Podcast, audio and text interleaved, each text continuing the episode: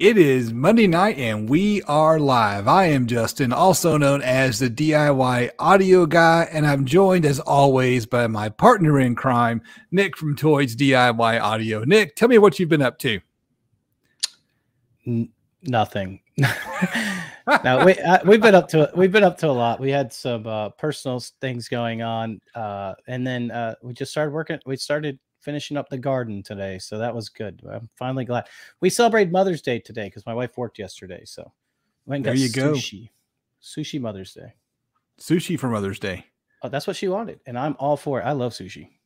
My uh, my wife wanted s'mores for Mother's Day, so we we grilled out, and then uh, and then later in the evening we uh, fired it back up, and we had s'mores on the back porch and, and enjoyed some uh, some good quality family time. Oh, that's great, man! That sounds like fun. Good, good. Who all have we got in the uh, in the chat? Looks like we got a few people popping in here. Some some of the regulars. There's regular guy audio has arrived. Nice. 25 hertz to life is there. Uh, get some used to be get some gaming, wasn't it? It's changed, I guess. I don't think we've met Fusion. Uh, there's base that hurts, and yeah. there's another name I saw a second ago that I don't recognize in the chat. Fusion Density. It's oh, good to Hong have. Kong. What's that? Nice. He's from Hong Kong. Uh, he's not from Hong Kong. He was just uh, just messing with us. He's from someplace oh. even cooler, Louisiana. well, we'll take a crawdad boil next time we come. There you there. go. well, it is uh, it is a Monday night, which means we go live. And uh, Nick, I got a question for you. Uh, you ever been much into video gaming? Yes, yeah, I can. I can.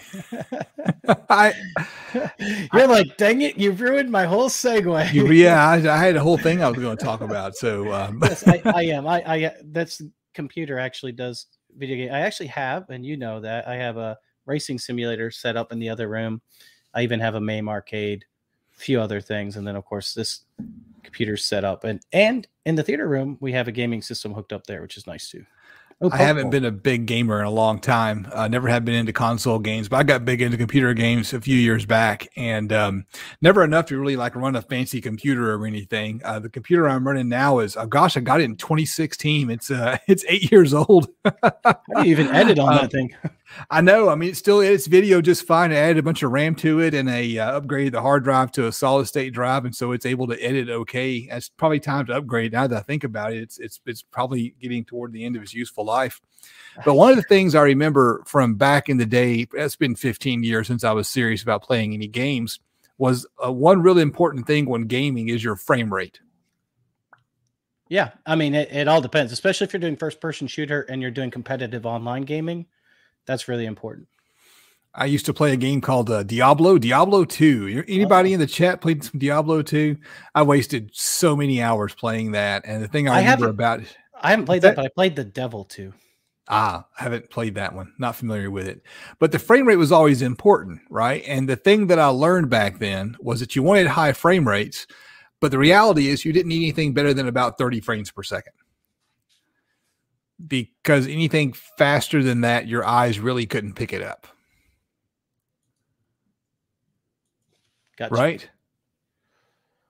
You needed what? More than 30 uh, frames per any, Anything more than 30 frames per second really wasn't necessary. I, I don't know about that. I mean, most people want 240 or whatever because of their frame rate and their lag rate, but Right. Anybody down in the chat, what is the what is the fastest frame rate that a human eye can really see? I mean, what's the I mean, once you get above a certain number of frames per second, what's at what point is it like, yeah, anything faster than that, our eyes can't tell the difference between 30 frames and 60 frames? But it's definitely bigger than 30. Dev says 30 is horrible. Yeah, it is. So I'm I'm looking and it says that it's between 30 and 60 supposedly. I don't know. Okay. I, I don't know. What's uh what's that got to do with anything? it's a good question.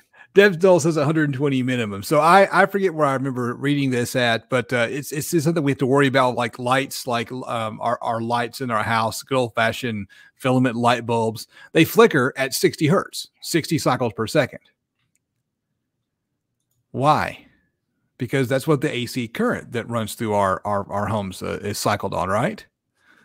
the Super Ranger Mud Truck says that he can see a difference between 30 and 60 frames per second. But somewhere around there is is all I, I the agree. human eye can see. What's that? I agree. You can tell a difference between 30 and I mean, even when you're editing, you can tell a huge difference between 24, 30, and 60. So, right. I'll bring that up for a reason. Let me show you why I bring that up. Let me see if I can share a screen here. I had it all set up before the show, and I must have turned it off or something here we go. We got we got something beautiful to watch. We got some subwoofers. I apologize for the really crappy footage. It was um, my, my, GoPro lens was dirty, but this is uh, the Kicker uh, Comp Thin box that I just reviewed on my channel, and um, everyone loves watching subwoofers flex. And I'm getting, I know I'm getting still a little bit annoyed every time I play a video with a subwoofer flexing. I get comments that make me kind of facepalm a little bit. Um, for example, this is a enclosure with a passive radiator, and you're going to notice that the subwoofer and the passive radiator never move at the same time. I've got the audio killed, y'all, because it's not a it's not cop it's it's not copyright free music. So do you notice, Nick, as this moves, that they're not moving together at the same time? Yeah, I can tell that. All right. So every time I do a passive radiator video, someone always chimes in and says, Hey man, those things are out of phase. And I would like to know your reaction to that, Nick. They, well, they are. Right. They are. I mean, they, they are. I, I mean, you know, I mean, we're, we're always talking about this. I mean, one's a passive radiator, one's a, one's a subwoofer. And, you know, what a lot of people are interested thinking about is that you actually have voice coils hooked up on both of these. Right. And since you have both voice, and if you did have voice coils hooked on both these and they were hooked up out of phase, you would be getting, you know, obviously terrible sound. You're getting a lot of cancellation out there, right? Right. Um, but what they're failing to realize is what a passive radiator does, I think. Right. And so um, a super main a super ranger mud truck says that when the sub goes in, the passive goes out. That's actually not true either. Well, it is, it is, it is, but it's not. To yeah, to an extent, right? To an extent. And and I bring it up because what happens with a with a passive radiator is relevant for what we're going to talk about tonight because we're going to talk about how to make bass, and we're specifically going to talk about uh, how how to make um, how to make bass when you've got a small space, right? When you don't have a lot of of of room to operate in, and that's kind of what my idea for our topic was tonight. So what's going on with a with a passive radiator is it's literally the exact same thing that's going on with a port. Um, as the subwoofer moves back and forth, the air in the port or the cone of the passive radiator will resonate. And so they don't move at the exact same time. They are going to be a little bit out of phase. And in fact, when you're right at the uh, tuning frequency, they're going to be in phase, but the passive is going to be one cycle behind. And what you're seeing here, when you see these two cones moving at opposite rates, one of them is really not moving, one is, is you're hitting a, a zone where the subwoofer is not moving a lot, but the passive is resonating a lot and moving a lot. And when people look at this and say, hey, you've heard people say this in YouTube comments, you've got two subwoofers, I can see they're out of phase. N- no, you can't. We're talking about something that's moving at somewhere between 20 and 60 frames per second, and it's being filmed with a camera that's probably 30 frames per second you can't see if these two things are actually out of phase. Your eyes will not be able to pick that up. You need a laser to know that. You need something like a Klippel. What do you think, Nick? Am I crazy? I honestly haven't studied that nearly enough to know. To be honest, I, you know, you're talking about video, capturing video, and things of that nature, where I haven't really paid attention, to be honest with you. But possible. I mean, you seem to know what you're talking about. I just, I really don't know how to add anything to well, that.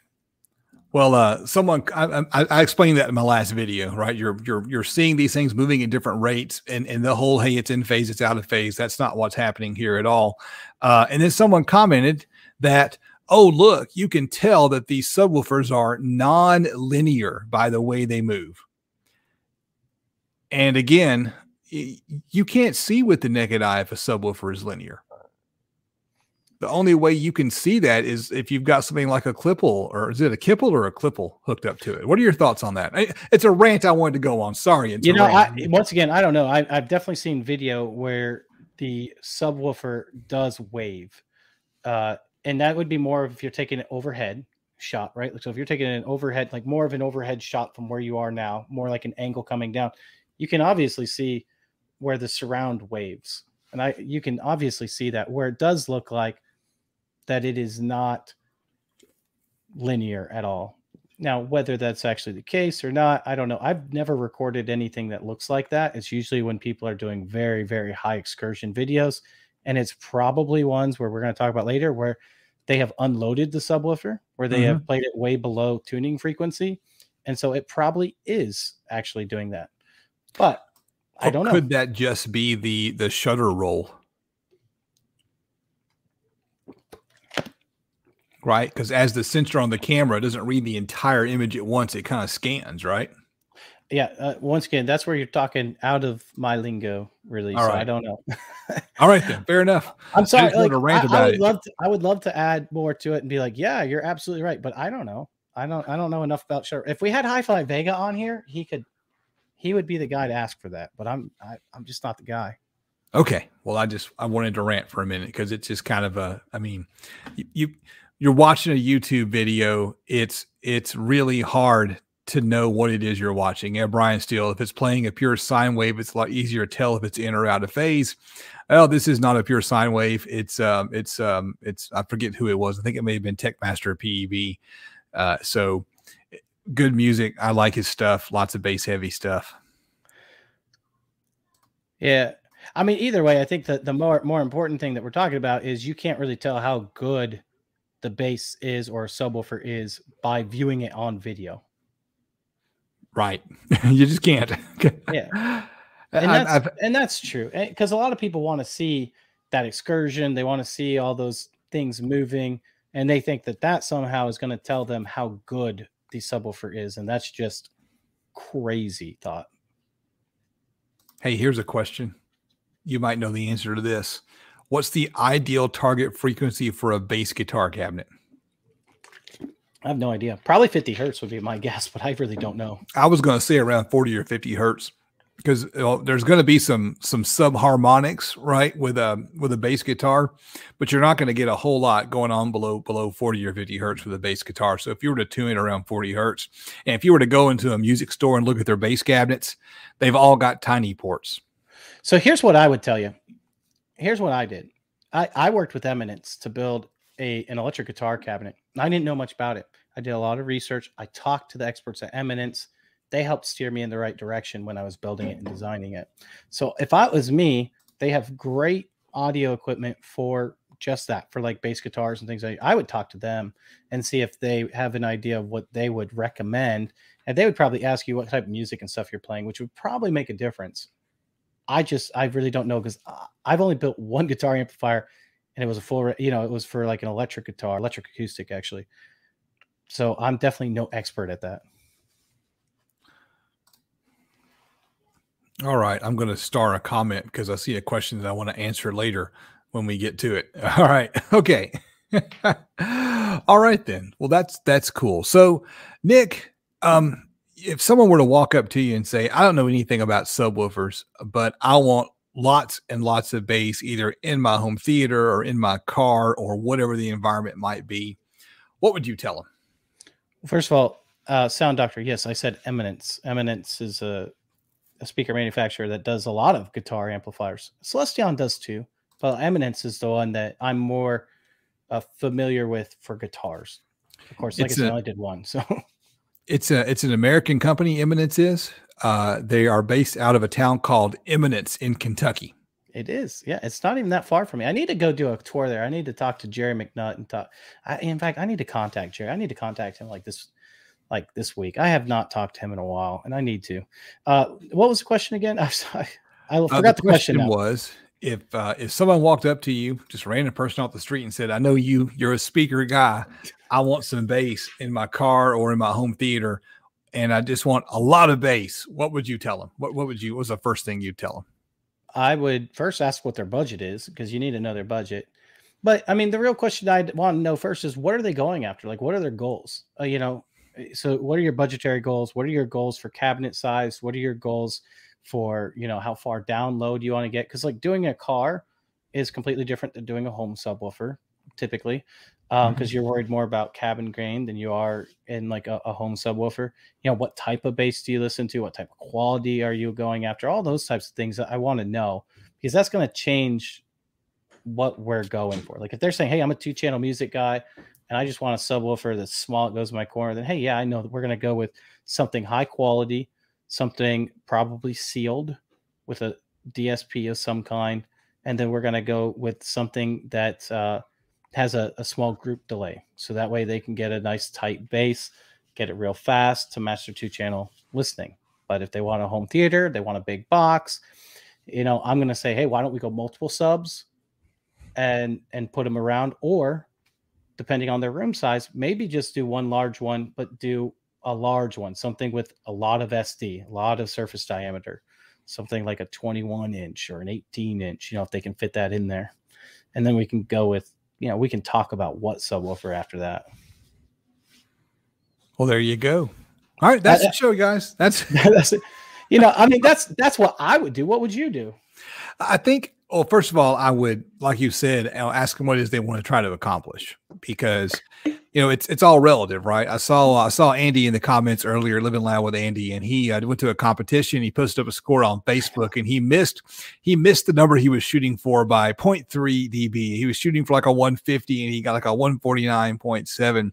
And uh, and the comment that I made on that post was 149.7 dB, is really loud. Um, that's that's that's seriously loud, and that's we lose perspective. I think loud. What's that? That's ear hearing damaging loud. Oh yeah, absolutely. And he he hit he hit that at like 35 hertz or something like that. Um, and it's one of those things where the first thing you've got to ask is kind of like what's what's your expectation when you say you want a lot of bass because maybe you want a lot of bass and then you look at um, you know the, the that cookie monster bill with that massive kicker subwoofer and all that blue shag carpet and 147 dB and you're like you might you might look at that and say no no that's too much. Or you might look at that and say oh, that's a good start. Can we get more than that? Right? And that's the first thing is what do you mean by you want a lot of bass? Um, yeah, regular guy audio said it pretty well. He said, "Hey, I'm interested in what a person thinks bass is before I offer advice. And by the way, David, thank you, David. Thank you, David. appreciate that. And yeah, guys, hit that hit that thumbs up, like guys. We really appreciate that. Thanks for the super chat. That's always appreciated. We really do love that. I like how the orange, uh, the twenty dollars super chat is orange. It looks like they're all color coded, and it matches my kicker shirt that I'm wearing tonight. I grabbed this bright orange kicker shirt today. it does, uh, but I like what regular guy audio says because we were talking about this even before the show, and I said, "Hey, look, uh, I think the truth of the matter is a lot of people, especially if they've only been in the car audio scene, right, don't know really what good bass can sound like. Mm-hmm. And I'm not knocking out car audio at all, but most car audio is is really only about SPL. They don't care about your resonance. They don't care about what uh how how much port chuffing you may or may not have. They care about how loud can I get it in this car. Most of the time they don't even care if their trunk is blowing apart, you know. And I I'm not saying a lot of the guys on the chat are different. I know a lot of the guys in the chat do sound quality builds and things that nature, and they Dynamat their cars. They do a lot of things that just a regular Joe doesn't do. But I'm talking about like just a normal guy. And so for me, that's where I'd want to start off is like, what do you think bass is? Because if you think bass is that, then you know I want to take them over up in my theater and, and play them some bass that shakes their whole body and they don't hear it. You know, right? That's an entirely different thing. yes. an entirely different thing. Um, again, David, thank you so much for the super chat. We we surely do appreciate those super chats. Um, I, I just saw a comment that I'm going to have to respond to. Uh, Blake said that the orange kicker shirt looks like an Oklahoma State themed kicker shirt, and that probably makes sense because they're in the same town as Oklahoma State. They're in Stillwater, so that kind of makes sense. Uh, that's that's the most logical thing I've seen all day. Actually, I understand. I understand this crazy looking orange shirt the kicker put out. um, cool. Where were we? You were talking about the difference between home theater and car audio. Yeah, I'm not saying yeah, living loud with Andy. this is for the 0.3 decibel. Appreciate the shout out, man. You'll get that 0.3 dB. You just got to roll the window down or, I don't know, just turn your jaw a certain way when you're in the car or something. You know how it is when you're trying to go to those SPL numbers. You move one little thing and it changes the numbers um, because it's really about building pressure in that case. One of the things that I've, I'm running into with my vehicle as I, is it's getting older. It's 18 years old now and that truck rattles like mad. Uh, it's just you know can't. It's not like a trunk build that's rattling from the outside of it, but the door panels are rattling, and I'm going to have to do some serious chasing down some rattles this summer because I'd like to upgrade the bass in that truck and get something a little bit louder in there. And it's not going to do any good unless I chase down the rattles. I've got a uh, the door lock on the passenger side rattles, and that's it's really getting to annoy me. I've been meaning to take the door panel off and, and start working on that. So that's on my to do list for this summer. So I want to talk to Blake uh, Brockhouse. He said, "Yeah, yeah, I've had lots of people tell me that I changed their perspective of what bass can be, and I have too. One of the guys in the chat right now is um, bass that hurts. Is that what it is? Uh, you'll you'll see him here in a minute. But he's a friend of mine. We built him uh, two 15 inch subwoofers. They're Dayton Audio reference series. Let me see if I can get a picture up of them. Actually, here we go. Let me share that yeah, there it is. Base it hurts. I love my 215s. And oh, those reference 15s are so nice with the um, aluminum cone. I can't see aluminum. you can't see. Well, here's the deal. So here they are. His is these blue ones up here. Okay. The the one below it is the uh, CSS audio. Yes. 12 inch with a dual passive radiator. radiators. Probably one of the best sounding subwoofers I've heard in a long time. It's very, very great sounding until it's not. you know, like until until you give it too much power and then you're like, whoa, turn it down. But it, it's it's amazing how clean it is until you give it too much power. And then there's the MX15. But that those 15s, he had a bunch of different subwoofers before that that were all commercially made and then we built him these DIY 15 inch reference. We did a very low tuning. So these typically only tune to like 30, 35 hertz. We did uh, an extended bass shelf and brought it down to, I think, like 25, 22 hertz, somewhere in that range. And then, um, and then EQ'd it down. And the first time he turned those on, like it almost stopped his heart, I think, because you're you're playing 20 inch bass that you have you don't hear, and you're like, and we were watching uh, the beginning of uh, the day after tomorrow, and he was just in awe of what those things did. Uh, and I was we were using a Crown XTI amplifier for it, and it was just crazy. And then, of course, he decided he didn't have enough bass, so then he wanted to hook up his definitive towers. So he hooked up his definitive technology towers and those, and my MX15. and then I left the room. I'm like, all right, that's too much bass, man. I can't stay in here anymore. I will die. So, so, so one thing that I've noticed is that when you're talking about, hey, if I want to make a lot of bass, you're like, here's a good example: a pair of 15s. What what is the advantage to going up in in size? You mentioned SD earlier. Tell us what SD is. Well, SD just stands for like uh well, let's put it this way. Let's put it in, in terminology that people will understand. Uh, imagine a small fan pushing amount of air. It's only going to push so much air, right? Now, if you get a bigger fan, even if it's running the same wattage, same everything, it's going to push a lot more air, right? So when we talk about a larger subwoofer, the larger diameter of the subwoofer, along with the more excursion, allows you to push more air. Now, on top of that, now that we, if we add multiple subs in a room, assuming that we can keep them in phase, like close to each other within phase, right? then we're adding more of that. So we're going to get even more air pushing, and then it's going to energize more room. And what a lot of people will call that is eventually you can get to the point uh, where you can completely energize the room, and that's what you're trying to go for. You know, that, in a home theater. It's that generating that pressure and shaking everything, right?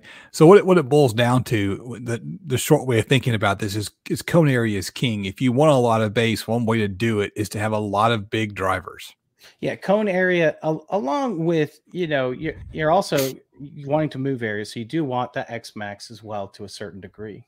Okay, you know? so and then big but, big subwoofers with lots of throw, and that means you're going to need lots of power to drive them.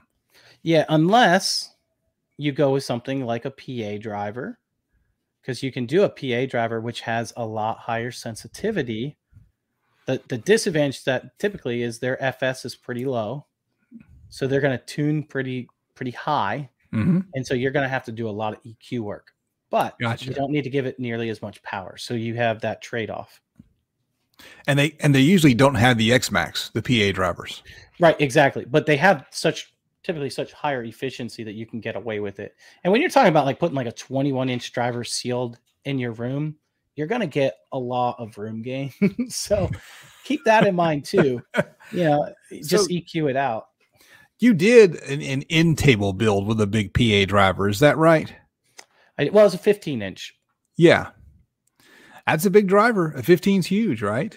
Yeah, it was a 15 inch. And once once again, you know, when you want to do these types of builds, um, here I'll get a picture of it right up. When you want to do these types of builds, like with a PA driver, and you're going ported, most of the time you're going to do what we call an extended bass shelf response. So this was a, you can tell I was working on the house there. I had to trim off and everything. I was trying to hide that from the video. I should have just like I don't know, photoshopped it out, but I didn't really care. This was before we painted everything and everything. Um, but yeah, I I did that one. It's 15 inch down firing, but if you do the extended bass shelf, once again, you can do that and then you just EQ it out. Oh, Thank you, uh, thank you, Super Ranger Mud Truck, for the super chat. Uh, you know, even the small super chats like the dollar ninety nine are are big to some people, and they're big to me. And I'll take a dollar ninety nine super chat anytime uh, because I appreciate it. Because when someone's going to reach in their pocket and give us money like that, that's just I don't know. That just tells me that I'm doing something right, and I like to know that I'm doing something right. So Thank you, Super Ranger Mud Truck, for the super chat. And I'm always afraid I'm going to pronounce the name wrong. I'm pretty sure it's Joaquin, Joaquin Juarez. It's one of my patrons as well. So thank you so much for the uh, $20 super chat. We sure appreciate that a whole lot. Uh, it makes a big difference. So, you know, Brian Steele, yes, absolutely. And by the way, we we really do appreciate the super chats. It really does help keep us going. So Brian Steele had said, you know, hey, but you're going to start cutting away the efficiency. Sort of. I mean, it all depends on how your room plays with it, right? You, you got to figure out how your room plays with it because that's one of the things that a lot of people aren't thinking about. You know, they're doing an anechoically flat response, but your 20 hertz, your 30 hertz, those are much longer waves that usually allow you to get a little bit of a boost in those regions. So if you do an extended bass shelf response of negative three or maybe even negative six decibels, and you take a 99 decibel sensitivity driver, you're still only down to 93 decibels on that driver, which is significantly more than most subwoofers, which are what 83, 84. I mean, it Mhm. depends on which one we're talking about. Some can be as high as 86 or whatnot, but uh, typically you have that. So, uh, you know, it all depends on what you're going for. So, um, so a big cone area, right? Big cone area, lots of throw, lots of X Max, right? Called a big subwoofer, lots of cone area, lots of throw. That's how you. That's how you make the big bass, and uh, and then you need um, uh, you need a big enclosure as well. And uh, actually, Brian Steele mentioned it a second ago. He mentioned uh, Hofmann's Iron Law. I love Hofmann's Iron Law. I did a video on that. Hofmann. That's a great video too. If anyone Yeah, hasn't I mean, it, they should watch Uh, this it. guy Yeah. worked on the Manhattan Project for goodness sakes. I mean, this guy Yeah. was pretty impressive. Oh, you know, Hofmann's dad was um uh was a like a world class concert musician in his day. Um, Really? yeah, concert pianist, like may have been like the best in the world.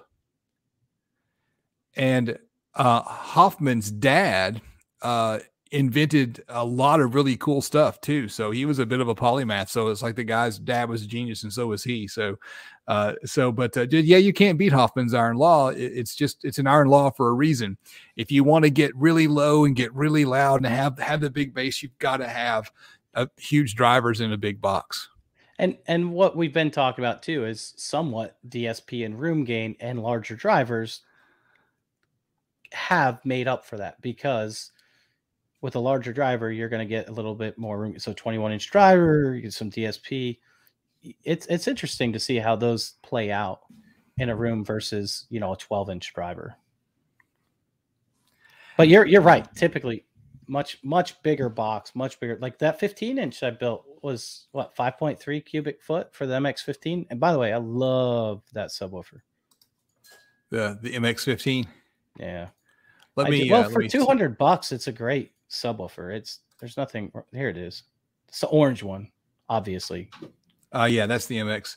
Um, that that uh, that MX driver from Parts Express. Uh, one thing I like about it is it has a really cool high roll surround that doesn't look. It's almost V shaped. I've never seen a subwoofer with a surround that looks like that. Nick, have you ever seen one with a surround that looks like that? Eh, which oh the in, in the MX series? The MX series, yeah. Yeah, I've seen a few, but I can't remember which ones. But you're right; it is more. It's it's designed for maximum excursion. It looks like you said the V on it. I I like the drive. I think the driver's sharp looking. I love the parabolic look to it. I really do. I know some people don't like it, but I I really enjoyed it. I um I like subwoofers that have just that look boring, right? Plain simple cones, right? I don't like um I don't like I think about the uh, back in the in the early aughts the Sony Xplod subwoofers that were red and kind of uh uh pentagon shaped. It's like, ah, come on, let's just I was, I was trying I was trying to find one because Parts Express used to sell the uh the Titans. You ever see the Titans? Uh, I've seen them. Yeah, I mean that was a long time ago when they made the Titans, right? And they, were they were they silver coned or something? No, they used to do one that was like uh, purple with like all kinds of yellow and speckles all in. Oh yeah, yeah, I those. Think, I think they were yeah. called Titan. They, they may have been called something else, but I thought they were called Titan. They, yeah, I Titan. They were just good buyouts that they had, but they, they were really ugly. So uh, I wish Rob was still on the show with us because he could, he could tell us about those. Uh, High Five Vega actually a few. It's been a couple of years now for I think the um the the $150 SPL challenge. He built a box with like a gazillion of those cheap drivers and they're like $10 subwoofers. And he put like 40,000 of them in a big, huge box and he carried Oh, yeah, I remember that. He did yeah. the spider paint job. That's right. hey, I like what Brian said. He said, last build I did was a 12 inch driver and a one cubic foot sealed box doing 30 hertz, obviously for Neil Nearfield thing, but it sounded pretty decent. I think that's cool. There were a lot of people that were using, uh, I think they were Alpine 12 inch Alpines that were really cheap back in the day. They were like 60 bucks a piece. They're using them for near field for that particular reason. And they were like amazing for that. But um I've I've never uh I've never uh I mean I don't know. It sounds good. I, I don't I don't know that I've done very many near I've done a couple near fields. I was never real happy with them, but I think that's cool. It's a cool idea. So Nick, here's the question for you. I hope it's not too early to get to the the question. All right, so it if you just if you want big bass, big driver, lots of space. Let me let me share a picture. I want to see it. Let's see if I can share a picture here. I have a I have a feeling that this is going to be hilarious. What? Oh, okay. It's not what I thought at all. Now, all right, guys. i am going to tell y'all on the live stream the the inside story here, real quick. Um, uh, my kicker 12 inch box right here. I took several pictures of it and uh, as just, you know, stuff to put in the last video. Uh, my cat has torn the ever living hell out of this box. and so I, I went in and photoshopped all the damage out of that big enclosure. um, really I need to find some way to get the cat out of the garage or get me out of the garage or something because every time I make a subwoofer enclosure, if it's carpeted, it's now a scratching post. Um, you could just she likes to lay on top of subwoofer boxes. I don't know why. It's her favorite thing in the world. And cat hairs all over them, and that just kind of ruins them. Is it playing when she's sitting on? Uh, no, no. It's just I, I just you know I, I, stick it out of the way while I work on the next one uh, because I feel like I I work on them more than listen to them these days. I don't have any subs in my truck at the moment. Um, so the box on the bottom, you know, kicker says two and a quarter inch is what you uh, two and a quarter cubic feet, excuse me, is what you need. Um, I, I I did two and uh, a half cubic feet for this one, so I went a little bit bigger uh, than what Kicker would would have recommended because I know Hofmann's iron law, law, and I know that if I want big bass, bigger box, so I got a 12, and it's in a an oversized box. So why not just put my drivers, Nick, in just huge boxes, even if it is just a 12? Well, there's a couple reasons. Um, there's a lot of reasons why well, first of all, let's just assume a large sealed box. First of all, uh, you get less power handling. So the larger the box, the less power handling. So that's going to be your biggest disadvantage there. And that's not because of heat buildup. That's because of excursion. Yeah, you you'll start having mechan- you'll hit your mechanical limits faster.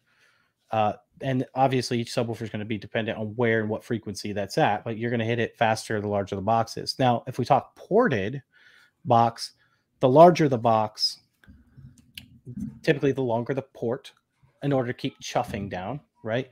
And then when you get the longer port, you mean you mean a bigger port opening to keep chuffing down. Longer port, longer. Well, yeah. So, but when we talk about longer ports in general, we start talking about uh, resonant frequency that you start going to have problems with your first port resonance, and then when you start having prop, that that's the biggest thing that I would tell people that they usually don't have that they don't think about is first port resonance. And if you care about sound quality at all, you should pay attention to your first port resonance. And typically, you want that to be at least double wherever you want to put your low pass at. So if you're doing a THX theater 80, it needs to be at least at 160 hertz to hopefully not hear that resonance. If it's any lower than that, you risk hearing it. And if it's at 80 hertz, then you're going to hear it for sure. You know, um, so you know it's a trade-off when you're building it for power handling and then your port resonance. And that's not that's not chuffing. That is where the port itself is resonating as opposed to what exactly? Yeah you'll actually hear the port you'll hear the port you'll hear resonance inside there. So I, I don't know how to explain resonance if you've never heard resonance but it it's you know you'll hear the sound wave of the resonance in there. And that's not it's not good. Now it'll only be in that frequency range, but you'll still hear it, and it's not good. You can hear it. If you've heard a bad sub with port resonance, you'll know. If you haven't, then I'm surprised because if you've owned probably about any commercial subwoofer, you should have heard port resonance by now, if you've turned it up loud enough.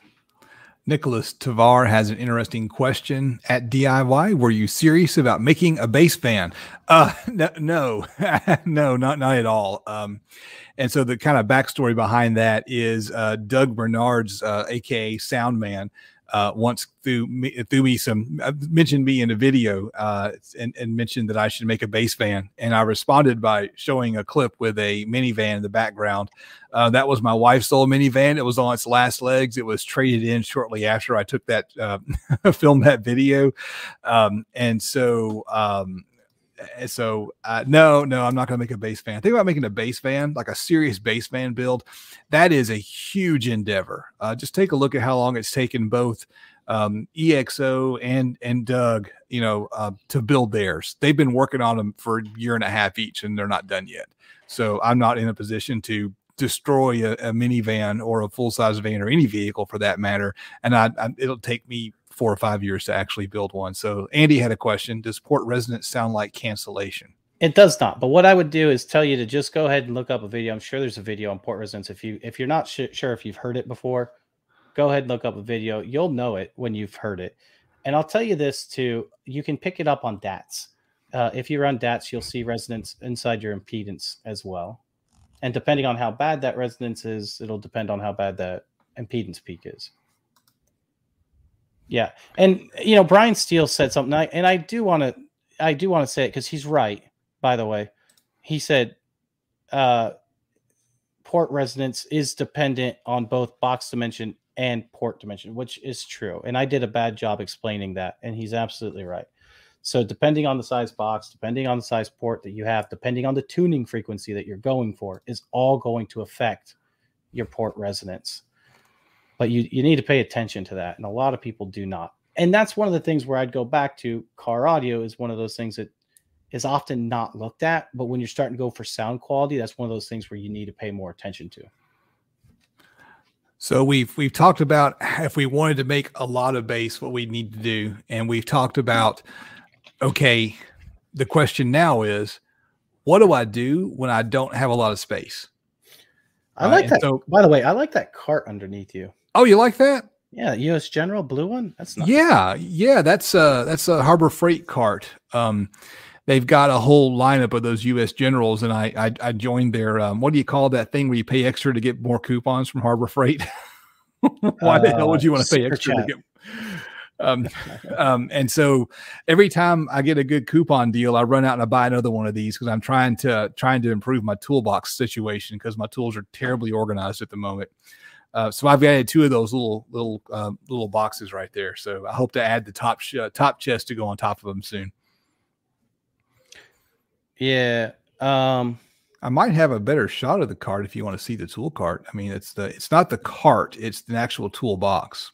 Well, why don't you look for that? But first, let's ask the what was the question again? I don't remember. I just talk about small. If you have a small space. Okay, so now we've talked about, you know, you need a big box to make a lot of bass. Can you make box? Can you make bass in a small space? What what can you do when you're limited on space? So if someone came to you and said, "I've only got about a cubic foot of space to make a subwoofer box," what would you do? Tell them to buy a new house. well, first of all, we talk about a car. Uh, I mean, a car or home. I mean, that's one cubic foot in a car is not that small. Uh, no, not for a car. No, I mean that's. So, I'm like, yeah, one cubic foot. That's not bad. Uh, yeah, I mean, at one cubic foot, it's hard to say without knowing the actual box and and whatever you want. But what I would typically say is, once again, give me your goals, and then once you give me your goals, we'll figure out what we want to do.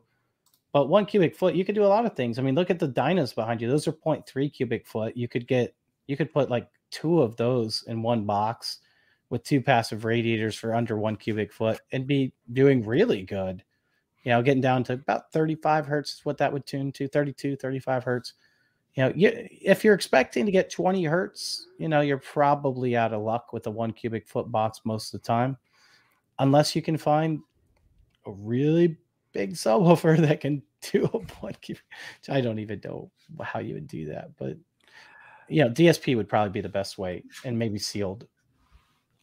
So, one of the things that um, Isobaric think, would be a good way too. Yeah, Jason. Yeah, isobaric. That would be a good way too. Isobaric, right, right. Isobaric would help because you did an isobaric enclosure with those four 10 inch GRS subwoofers.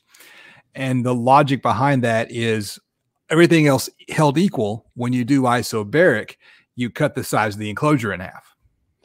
Yeah, absolutely. And Brian Steele said use a driver with large Xmax and handle lots of power and EQ away. And, and he's right. Or, and you can also you know look to see which one has the strongest uh, driving uh, motor and see which one has the strongest motor and then once again you know eq away you know you'll you'll want to do a lot if you're doing that i mean almost always you're going to have to figure out what's going on in your room because so you're going to want a measurement microphone of some kind to measure that and then eq away or you can get the new Dayton Audio APA 1200 DSP, which auto DSPs it You can do something like that too. I, um, many many DSP they don't have an auto DSP one yet, do they? Um, they don't unless you upgrade and, and you want to drop like a thousand dollars on a DSP with Dirac Live. Oh right, yeah, right. That's, I mean, isn't that like an eight channel or something like that too? Right. The, the, I think the they've got a couple mini DSP does uh, that does the Dirac thing. One of them, I don't know if you've seen this or not, but mini DSP actually has a multi-channel amplifier a DSP. Like it's like eight channels of amplification. So you can you can go the mini DSP route. You just got to drop a thousand dollars on on one That's with cool. the Dirac, and so it'll it'll automatically adjust for you. But beyond that, I'm not aware of any. No. Yeah, that's something I think we're going to see a lot more of coming up. I, I really do believe we're going to see a lot more of that because it's becoming seemingly easier and easier to implement. I mean, so if you take a look at even what Parts Express sells, that little DSPLF for 50 bucks. Yeah. Oh yeah. I mean, it might be so, more now because inflation. Brandon Shelton has a question: Can any subwoofer work in an isobaric enclosure? And the answer to that question is yes, but is it worth it or not? Is the yeah. is the is the problem right? Because um, isobaric immediately means you have to buy two subwoofers, and if you already have plenty of extra subwoofers laying around, uh, a buddy of mine back in back in high school, uh, he had four 10 inch MTX Blue Thunders in the, behind the seat of his regular cab Ford Ranger. You talk about bass in a tight space. It was sealed. Looking back, I don't think it sounded good, but boy, was was it impressive. Um, and when he traded vehicles, uh, he moved to a, a, a Pontiac Grand Am, and he had the subwoofers and he's like, what am I going to do with these 410s? He, he kind of wanted to pull back from the heavy bass stuff. And he ended up going with uh, isobaric enclosure because he already had the drivers. So, yeah. And here's the deal for those that don't know, isobaric, it basically cuts your uh, space in half. So, whatever right. your box size was. So, if your box size was two cubic feet, now it'll be one cubic feet. I put four, for example, so I put four of those 10 inch in an isobaric enclosure and ended up with the exact same volume of enclosure that I would for one for the same tuning frequency that it's doing. Now, where I think this might actually make a lot of sense, which I've never done, but it sounds very interesting, would be using PA drivers that you want to tune low because they're already 8 ohm almost always. Mm-hmm. So you're mm-hmm. going to want to anyway to run to 4 ohm or to maximize your power. And then that would PA driver, since they're high efficiency, Hofmann's iron law says we're going to have a huge box if we want to tune low. So that would minimize that. And usually they're fairly, you know, a court well, compared to subwoofers, I should say, they're fairly reasonably priced. So it would it would make sense to try one. I don't know which one. Maybe the PA 460 by Dayton Audio, something like mm-hmm. that. I mean, it'd be so, interesting you know the you know the um, uh, get some has has commented need to run twice the power and ISO to get the same SPL because what happens with uh, with an isobaric is you don't get the advantage of three more dB of gain from doubling the cone area. So with an isobaric, you double the motor force and and maintain the same cone area. Right. And so because you maintain the same cone area, you you end up losing you know you, would get louder if it were just two subwoofers in a in an enclosure uh, all, all, all other things equal and so the idea is you go isobaric because you can cut the size of the enclosure in half and that's true for ported or sealed enclosures isn't it nick yeah yeah it doesn't matter which one and there's different types of isobaric but most people will put them face to face you know that's the easiest one to do yep clamshell style and we saw that more back in like the 90s, you know, really the old school stuff because the subwoofers were different then. Now subwoofers have stronger motors. Yeah, well, but I am thinking, you know, like what Brian Steele said, power is cheap these days. No one's just going to give you that extra driver, which is true. But that's why I'm thinking the best spot would be PA drivers because PA drivers, if you want, they're already high efficiency, and if you want to get down low with them, they just take a huge box. So if you can half the size and use two of them, and they're reasonably priced, that might allow you to get something like that inside your house for you know relatively reasonably priced. I mean, I think those PA 460s are like 100 or 120, 130 bucks or something, and an 18 inch, and that's 18 inch driver, and an 18 inch Ultimax is what two 230. So you're basically at the same price. So behind me over here, I've got a selection of small enclosures. Uh, uh, PA 460s went up to 160. So I guess okay. You're, you're, well, no, they said mm, I don't know. They're somewhere in that range. They might be. I've got a collection of small enclosures behind me because uh, I've been thinking a lot over the last few years of how do you get a lot of bass in a small space. And on this side over here is the uh, a Tangband W6 Oh yeah. And that's in a half of a cubic foot enclosure. And I forget what it was tuned to. The plans are available. If you if you click in the shelf below my videos, uh, the plans for that's available through the spring store for like 10 or 15 bucks or something. Um, and what was interesting about that build, I'd never really built an enclosure that small before. But in order to get the port tuned like I wanted, as the I learned that as the enclosure gets smaller, the port has to get longer for the same tuning frequency. And so the port in that thing goes all the way across the top, all the way down the back, and wraps all and wraps around. The port wraps around all three sides of the enclosure. Um, so when you start to make the enclosure really small, in order to maintain the same tuning frequency, the port has to get really long. Well, if the port has to get really long, that means that the total outside volume of the enclosure has to go up. And so when you start to make, there's like a limit to how small you can make an enclosure before the port gets ridiculously long. And the, and the longer your port, which is what I was saying earlier, the longer your port, the more, the lower your port resonance. Mm-hmm. So assuming, you know, so assuming and, keeping the same tuning, you know, that type of thing. And you have to keep the port opening big enough so that you don't have chuffing. Yeah. So it gets it gets to be a real challenge because one one thing you could do is make the port opening smaller or to make the port shorter. Well, then you get chuffing. Yeah. So yeah, it's it's uh we we had a great discussion on the forum about this because we were talking about hey, what size do I want to make the MX15? And someone had said, hey, why don't you do a four cubic foot box? And I someone else said, and then I I came up with the 5.3. And once again, it, it comes down to what is it that your goals of this project? Because the four would give me, I, I think it was 160 hertz for force resonance, where the 5.3 gives me 226. The four might give me a little bit more power handling, maybe, but it wasn't enough. And for me, um, and, and the rear port air velocity was something, but for me, it, it just made more sense to go with the 5.3 once I added, you know, a high pass on there, pretty much get rid of all my rear port air velocity, everything else. So to me, it just made more sense to do that. But it's a really good good thing to look at between the sizes. You go smaller, great, but you might have trouble with first port resonance. So the other thing, I'll grab this right here. This is probably one of my favorite things ever. This is the um, um, they call them precision ports, the Parts Express sells, and it's a flared port. If some people call them aero ports. Precision, precision ports a brand name. Um, I like these because they got a good, good, online calculator. So if you're worried about chuffing, man, the, that flare that fixes the chuffing. And so, because of that, you can use a smaller opening, which means you can use a shorter port, which means you have to worry less about the pipe resonance in the port and it takes up less space in the enclosure. So, one way you can save some overall space of the enclosure is to switch to an aero port.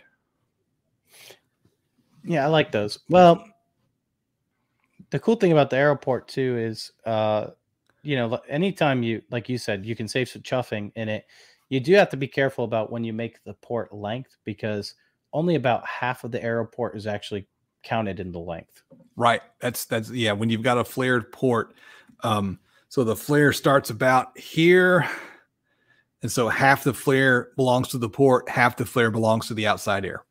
Same same is true if you want to do one of those fancy kerf style enclosures. Kerf. Kerf, right. That's where you make the little curve cuts and bend the bend the wood. Mm, uh, you you really shouldn't do more than about 30 meters per second with a flared port. Typically, you're going for 17 meters per second. So, I, I mean, once know, again, we're talking about if we're talking about sound quality. Th- this time and, last and year, I would have agreed with you, but I think that that 17 meters per second is really, really restrictive. I think well, you can get away with more. Should, yeah, that's what you should aim for. Well, you know why you can get away with more? I'll tell you why you can get away with more. And this is what a lot of people don't don't consider. One, when you're modeling in WinISD, most of the time you don't have your high pass put on. Put a high pass mm-hmm. on there. It's going to show you what's going on to that that uh that port velocity. Two, if you look at your port air velocity on WinISD, it shows it based off of frequency. A lot of people right. don't realize that. on frequency. So, yes and based off the power that you have inputted on your signal. Mm-hmm, mm-hmm. So, for example, like I always put it at 800 watts total wattage, or whatever the total wattage of the thing that I think I'm going to give it to. So, if I'm going to give it 800 watts, that's what I'm modeling maximum because that then I know worst case scenario, this is what's going to happen. Uh, you mean 80%? I always do 80%. so I, I, do, a, I do 100% because that's worst case scenario, and then I then I down it from there. Okay, after I've designed the box, but if I can get a port that I can get under 17 meters per second and my first port resonance where I want it to at 100%, then I'm fine. Because some dynamic scenes might go a little over, but most of the time you're not hitting that 800 watts either. Or that, you know, if my 100% is 800 watts, you're not actually hitting it. You're hitting you know, like I, four or 500. The, the, i have been kind of experimenting with this a little bit. The video that I just put out uh, I got some footage with the handheld amp dyno, and I was I was driving while that was going on, and I was uh, I was cranking that thing up. I was playing. I forget what I was. I was thinking I was playing some Nine Inch Nails, uh, "Closer" uh, by Nine Inch Nails. You familiar with the song? Nope. I don't know. I like that one because the way the I don't know, it's just a great demo song. And I was just hammering away at it. I had the thing set up with way too much gain overlap, and I still never actually saw 180 watts of power at any given moment on that subwoofer. And I'm sitting here thinking I probably could have juiced this up a little bit more because now I can actually see what it's getting. And that's the beauty of that little handheld amp dyno. You know for sure what kind of power you're getting in any given moment. But you're right. I mean, you're never ever getting all the power out of your amplifier. Yeah. So, for example, the, the way that I designed it with a 20 hertz high pass fourth order on it, right? Oh, actually, that actually says I never. Let me see what the signal is real quick. Okay, 800 watts. It's saying I'm never getting in there, but there I have built some where it says that I'm going to have problems, but I I never do because I never run it. It never runs full tilt. You know, mm-hmm. it never goes to 800. It never goes like if 800 watts is my full tilt power, it never hits it. And if it does, it's not hitting it within those frequencies, those small frequencies that it would. And so, you know, once again, all right, see you, David, man. It, it was great. Thanks again for everything, man. We appreciate you. Thank you. So, anyway, that's my rant for the day. All right. Okay. So, as the box gets smaller, the port gets longer, gets harder to get the port in. You know, aero ports are great, but I like slot ports better because they're just easier to deal with, right? They're, it's actually easier to get one to fit inside an enclosure because you can have one of the outside walls as part of the port, which is what I want to circle around to in our discussion tonight. Eventually, you hit a point where the enclosure gets so small where the only option you have is a passive radiator.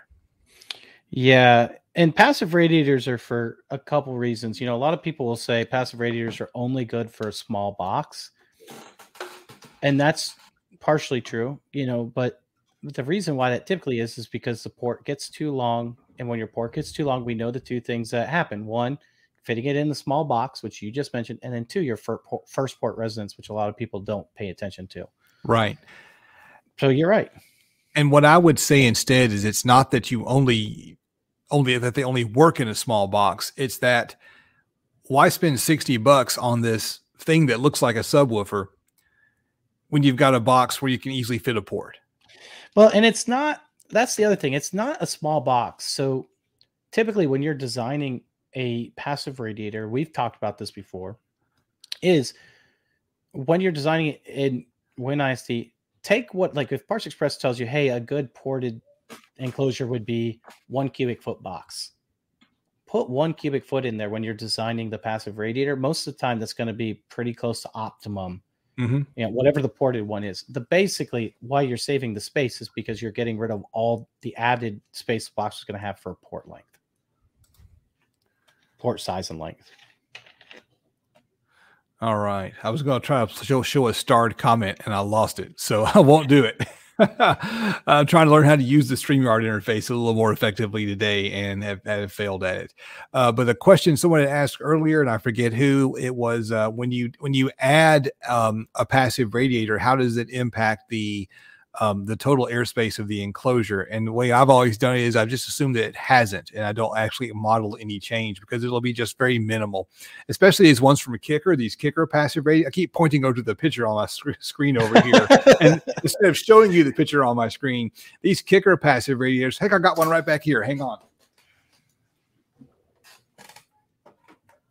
These these kicker passive radiators um, they don't have anything to them besides just the cone uh, and the and the surround. And so something like this isn't going to change the volume of the enclosure enough to actually actually matter.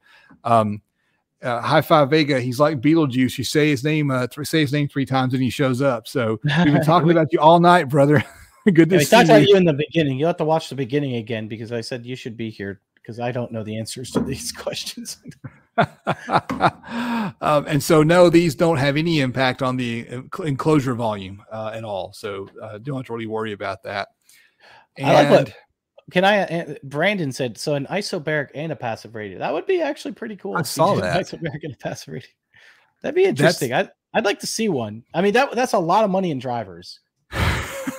yeah, again, it's if you just I don't know, kicker sent me these, and so maybe uh maybe I can get my hands on another one of their thin drivers and, and make a make a make this little enclosure right here even thinner by uh, using an isobaric passive radiator. Oh my gosh, that thing would be like yeah, I, you couldn't fit all the drivers on it, like right. So wait, what? So I, I I cut you off. What were you What were you saying then? Um, I was going to go answer another question actually. Well, um, Okay. Well, all right. Go ahead. Do your question. Well, 112 version reproduce low bass like 30 hertz? Uh, it's one on my list for price and size. And so, what I want to say about that is, oh, from what oh. I can tell, the 12 inch version, Kicker actually did test the 12 inch version. It's probably tuned to closer to 40 hertz. And what that means is that it's going to have a difficult time getting much lower than that. Can it play a 30 hertz note? Yes, it can, but you're probably going to be down. Oh, if we're tuned 40 hertz and it's a 24 uh, decibel per octave roll off, I mean, you're down 12 decibels by the time you get to 30 hertz. Um, so you got significantly diminished output, and that's the thing we were kind of circling around. It all boils down to Hofmann's iron law. Basically, you can be low, you can be loud, or you can be small. Pick any two of them. And so, whenever you go this route with a really small enclosure like this, uh, you you're you're you're subject to the iron law. So it's small let's, and let's clarify loud because it's not loud; it's efficient. Efficient. That's correct. Efficient would be the correct word, which means for a given amount of power, how loud does it play? Um, so you can be efficient, you can be low, or you can be small. And so I, I know, will it produce 30 hertz? Yeah. Will it produce 30 hertz with authority? Um, unlikely. Um, um, but what I said in my video, you know, try maybe two of them. Uh, uh, then you'll have more cone area and uh, and and more power. So that's that's the you know they're not uh, perfect enclosures. They're enclosures for imperfect situations where you just don't have the room to do everything you might want to do. Absolutely. I have I've never used any of the kicker box. I need to get some kicker stuff for my vehicle sometime. I don't know. Just I, I don't know. I, I don't know if I'm gonna go kicker. I, but it'd be interesting. So here's what I want to mention too. This is something we did not talk about, but a lot of people want to know like how can I get the most musical subwoofer with group delay? So I'm just going to mention the three types of uh, subwoofer boxes that you mostly use, and then I'm going to mention which one is best with group delay, and I'm also going to mention which one has the steepest roll off. Okay, so group delay, you have sealed. Let's let's do it this way: sealed, ported, and passive radiator. Group delay, best group delay, sealed. Second best, ported. Third best, passive radiator. Most people think passive radiator is number two, but it's, it's actually not. It's actually number three. All right. Now, for the uh, other three things, which are, um, what did I say? oh, roll off. The steepest roll off is passive radiator. Okay. Mm-hmm, passive mm-hmm. radiator is going to, that means you're going to get the least amount of room gain out of it. Okay? Five decibel per octave roll off. Yeah. I'm not, I'm sorry, not I, five. It's a it's a fifth, fifth order, order, so it's going to yeah, be 30 like, decibels per octave roll off. Sorry, I, I, was just thinking if I wanted to correct you or not. I was like, ah, I'll just no, no, no. I, okay. If I'm wrong, say so. I knew uh, I was wrong as soon as I said it. And then a subwoofer would be the next one. I'm sorry, ported would be the next one. ported. Right. And that's and a then, fourth order, so a 24 decibel per octave roll off. Which is typically why you want to extend your bass shelf or something of that nature. And then your third is sealed. Sealed does the less, which is six decibel. So or twelve. And the the difference as far as playing low goes is that the sealed will roll off sooner. Yes, the sealed right. roll off much sooner. So you are hoping for either heat Q, which does affect group delay, or right. you're you're hoping for um, a lot of room gain. You know, Yeah, I I said six, and then I said I mean twelve. I fixed it, but you're right. Yep. I know. I was like, what did I just say? We both we both made it fifth five decibel and yeah, ah, whatever. That's just words. Words don't mean anything. Nah, doesn't matter. But you're right. All right. Well, Nick, we are uh okay. Let's answer this question real quick. You answer. Because, I'm tired of answering. Okay, so so um, group delay. It's something that is a uh, it's an audio problem in general. Um, it basically is what a way of describing or a way of quantifying whenever you have a signal going out to your speakers, the delay in the sound coming out of the speakers is the best way I can think of it. And what ends up happening with a ported driver, uh, for example, at tuning frequency, both the ported and the passive radiator are going to be playing uh, one cycle behind the active driver. And so that port is going to be pumping sound out after the active driver stops. And so you get this like delay in the signal. Uh, that's the best way I can think to describe it. So you do have this delay that's frequency dependent and some people say they can hear it, and some people say it makes a, a ported subwoofer sound sloppy. Uh, me personally, because you can get more low end extension and more SPL out of a ported subwoofer, I don't care. um, yeah. So yeah, and group delay. So what a lot of people will say for group delay, why they like it low in a subwoofer is because they say it sounds more musical. It it allows the subwoofer to be faster you know, that's what people are going to say. So when you hear someone say, "Hey, my subwoofer's faster," I don't have, you know, that's what they're talking about when they're talking about that group delay. And I, I think a lot of people who try to claim that a sealed subwoofer is fast and tight, it's just you're you're only hearing mid bass. You're not getting the low stuff. yeah, and, you know, and there's there's a lot of discussion on whether group delay really makes a difference, and if you do a good sealed or good, I'm sorry, ported, is it as good as a good sealed? My opinion, most of the time, yes. But there's some people that really want to go for that, and if you want to go for that, you're you're going to be looking for a sealed sub there's a specific type of, of EQ that people use when they use a sealed subwoofer. Is it a Chevy shift transformation or something like that, Nick? Does that sound familiar? Where people will basically yeah uh, go in and use EQ to to boost the low frequencies in a ported enclosure, which of course is going to impact your, your, power handling. But that's people who are really the sound quality crazies. Uh, I shouldn't call people crazy, but the people who are the sound quality crazies who say go sealed and use use the EQ to fix it are making the argument because they say there's less group delay. But when you add EQ, you add group delay. Any any signal modification you do is going to add group delay. All right. I guess that was a, that was a good one. I liked I liked this one. This was a good episode. I think there was a lot of good good information out there. Yeah, looks like there was a had... lot of great comments in the comment section. I thought.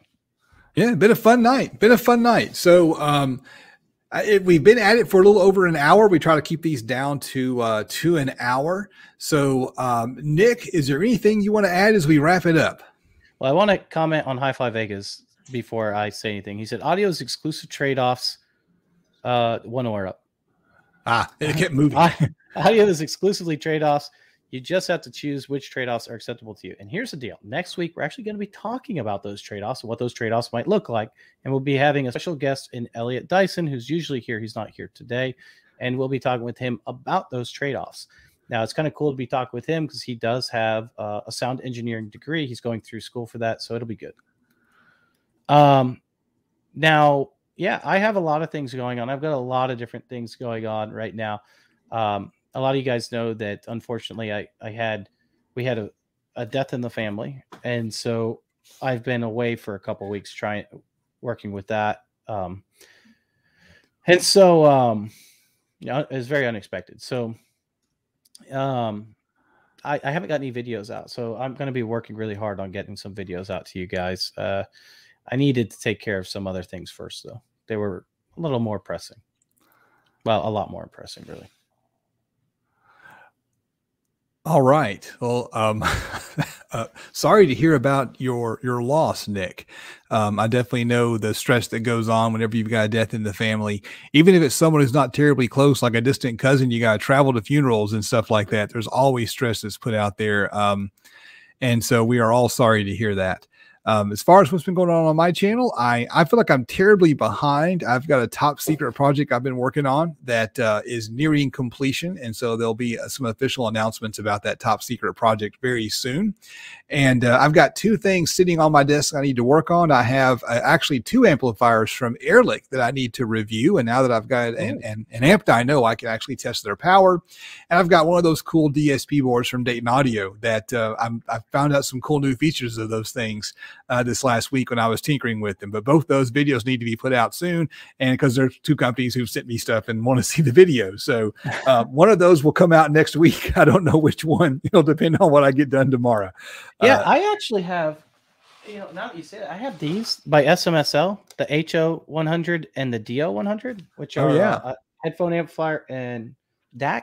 I'm really excited about doing a, a video on these because the last one I tested, they're great. I love them. The they're the I'm actually using them right now, the DO 200 and HO 200, but they're very expensive, and these are like the budget friendly version. So I'm kind of excited to see if they stack up. I mean, I'm sure they won't be as good, but these are so good that I'm pretty impressed. I'm pretty excited to see what how these will work. And thank you to Brian Steele for correcting me. The Linkwitz transform is the EQ that I uh, I called it something wrong. So Linkwitz transformation is the EQ that you apply to your sealed subwoofer. All right. And I think with that, Nick, what do you say we go ahead and wrap it up and sign off? Sound good? Do we want to mention the news today or no? Let's wait. We're waiting. All right. We got waiting. All right, guys. Yep. No, I have nothing else to say then. All right. Well, we are out. See ya.